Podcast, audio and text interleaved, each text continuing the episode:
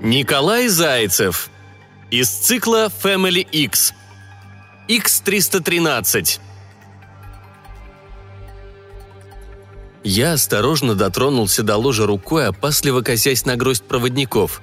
Идеально белое, оно отпугивало своей чистотой. «Что ж вы думаете? Ложитесь скорее», — сказал оператор. Я медленно выполнил команду и замер в позе эмбриона, не решаясь пошевелиться. «Расслабьтесь». Биочеловек стал прищелкивать ко мне проводники. Это стандартная процедура. Ложа задрожала подо мной, набирая высокочастотные обороты, постепенно переходя на виск. И я уже хотел все бросить и пойти домой, как оператор сказал. «Готово. Мы в системе. Прежде чем начать процедуру, вы должны ответить на ряд вопросов. Готовы?» «Да», — ответил я сиплым от волнения голосом. «Итак, почему вы здесь?» «Понимаете?» — начал я, но был бесцеремонно перебит. «Нет». «Что нет?» «Отвечайте только на поставленные вопросы без рассуждений. Так машине будет легче вас понять». «Хорошо». Я от волнения прикрыл глаза, пытаясь сосредоточиться. «Итак, почему вы здесь?» «Чтобы на созданного киборга наложить проекцию своего любимого человека из прошлого», Зачем? Чтобы понять, не упустил ли чего-то важного. Для чего? Чтобы с таким киборгом прожить какое-то время и получить ответ на мучающий меня вопрос. А что если бы тогда... Оператор задумался, косясь в дисплей монитора. То есть вы считаете, что киборг с наложением вашего любимого человека даст вам ответ? Скорее, я пойму сам, упустил ли я что-то важное в жизни или нет, отпустив от себя человека, которого я любил. Любопытно. Хорошо. Оператор снова сверился с данными. «Какую проекцию будем накладывать?» Я открыл рот, потом закрыл его.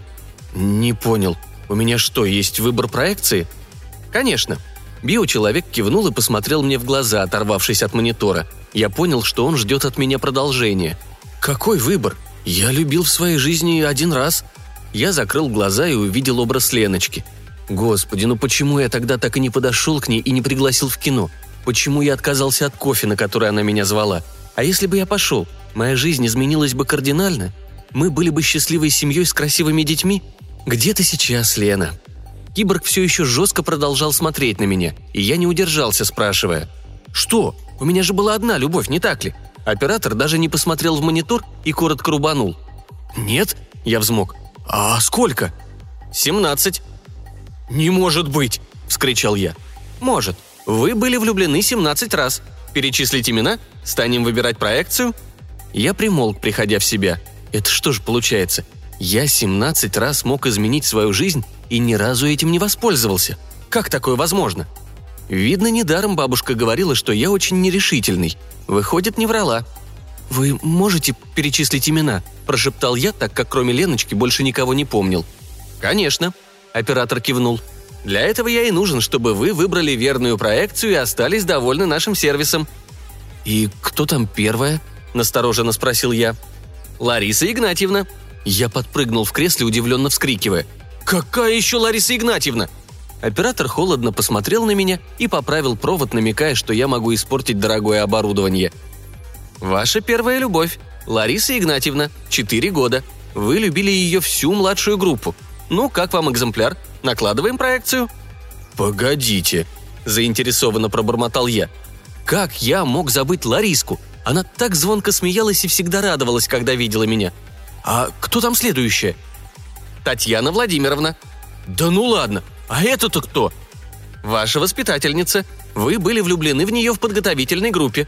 Я вдруг вспомнил высокую блондинку-воспиталку с очень заботливыми пальцами и бесконечно длинными ногами – Оказывается, я ее любил. Но ее, кажется, любили все дети. Проехали. Следующее. Оператор задумался. «Следующий», — поправил он меня. «Что?» – протянул я, и в горле вмиг пересохло. Киборг кивнул, говоря. «Вася Петров». «Да не может этого быть!» – вскричал я. «Может», – холодно парировал оператор. «Мы никогда не ошибаемся. Накладываем эту проекцию?» «Конечно же нет! И вообще, Вася Петров мой лучший друг детства до третьего класса. Я так и не понял, почему мы перестали дружить тогда. Оператор продолжал холодно смотреть на меня. И я вспомнил, как Петрова перевели родители в другую школу. Вот, оказывается, почему. «Продолжай», — попросил угрюмо я. Дальше было три ученицы-одноклассницы и пять учителей на разных этапах взросления. Я все понимаю, но географичка-то тут при чем? Она же на бабу-ягу была похожа, хоть и добрая. Чем я думал? Какая любовь? Идиот. Одиннадцать, значит, уже. Скоро ли ног до тебя дойдем? Постойте, попросил я оператора. Больше же мужиков в моей жизни не было? Это я все еще отойти не мог после Васи Петрова. Спросил, а сам похолодел. Сейчас как скажет, и все. И как мне дальше с этим жить?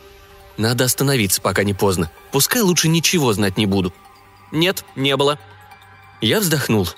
Продолжай. Верочка Анисьева. Это буфетчица из нашей студенческой столовки? Я вспомнил Верочку, похожую на трактор «Беларусь», и как я перед ней всегда млел, когда она мне так раз и черпаком в миску.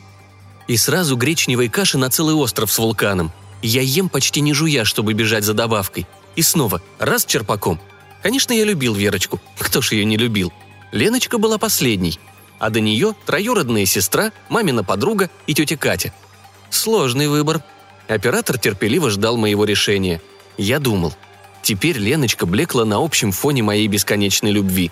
Взять же ту же тетю Катю, нашу соседку с третьего этажа. Всегда подтянутая, сексуальная. Жаль, только уехала куда-то. А так, очень приветливо со мной здоровалась в подъезде. Я, оказывается, был в нее влюблен по уши. Да, есть о чем подумать. С кого же начать? Я, конечно, всех перепробую, но с кого начать? И тут мне в голову пришла грандиозная мысль. «А у вас там на мониторе все видно? Всю мою жизнь? Может, подскажете, кто из 17 человек меня любил в ответ?» «Легко подскажу. Сейчас сделаем вычисление. Так, есть совпадение. Это один человек». «Всего-то», — уныло протянул я. «И кто?» «Стоп, не говорите ничего. Пускай это будет сюрприз. Я хочу, чтобы на киборга наложили именно эту проекцию. А про себя я подумал. Хоть бы тетя Катя. Почему-то я все больше склонялся к ней. Наложение займет 20 минут. Вы можете встать и одеться, а потом пройти в зал ожидания. Так я и сделал. Последние три минуты чуть дырку в диване не проделал, так вертелся. Журналы на низком столике по два раза пересмотрел. Наконец дверь открылась. И в щель вихрем ворвалась маленькая девочка. Весело хохоча Лариса Игнатьевна прошепелявила. «Привет!» «Привет!» – уныло отозвался я, думая, что я буду делать с такой любовью, и обреченно вздохнул –